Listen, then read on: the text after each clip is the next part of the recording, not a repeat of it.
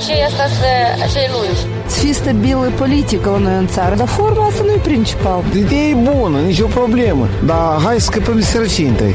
Realitatea cu amănuntul, văzută de Lilian Ciocan.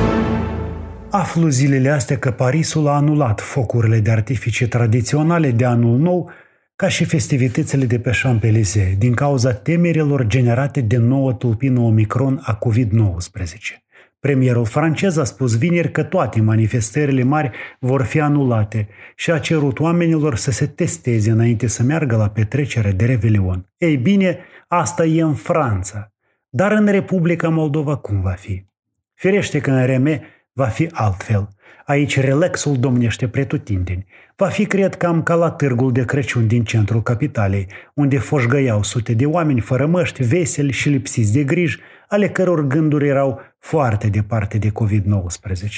Și chiar dacă anumite restricții mai mult formale vor exista, focurile de artificii nu vor dispărea. Acestea sunt un soi de sfânta sfintelor, un soi de modus vivendi. Focurile de artificii sunt pentru moldoveni la fel de importante ca șampania în noapte dintre ani. Cum să trăiască moldoveanul fără ardere de materii inflamabile, fără gerbele de flăcări colorate, fără să distrugă liniștea altora? Nu!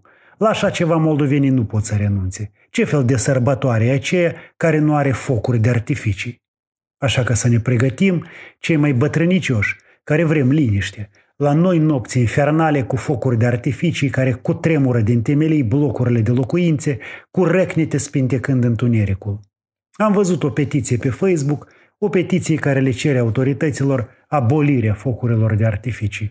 Nu știu ce să ales din acest efort lăudabil, dar eu unul nu cred că la noi așa ceva poate fi interzis. Poate doar dacă gerbele de flăcări colorate ar țâșni sub ferestrele marilor conducători. Așadar, vin focurile de artificii, vin cu pași gigantici. Iuhu! Spasai se кто может!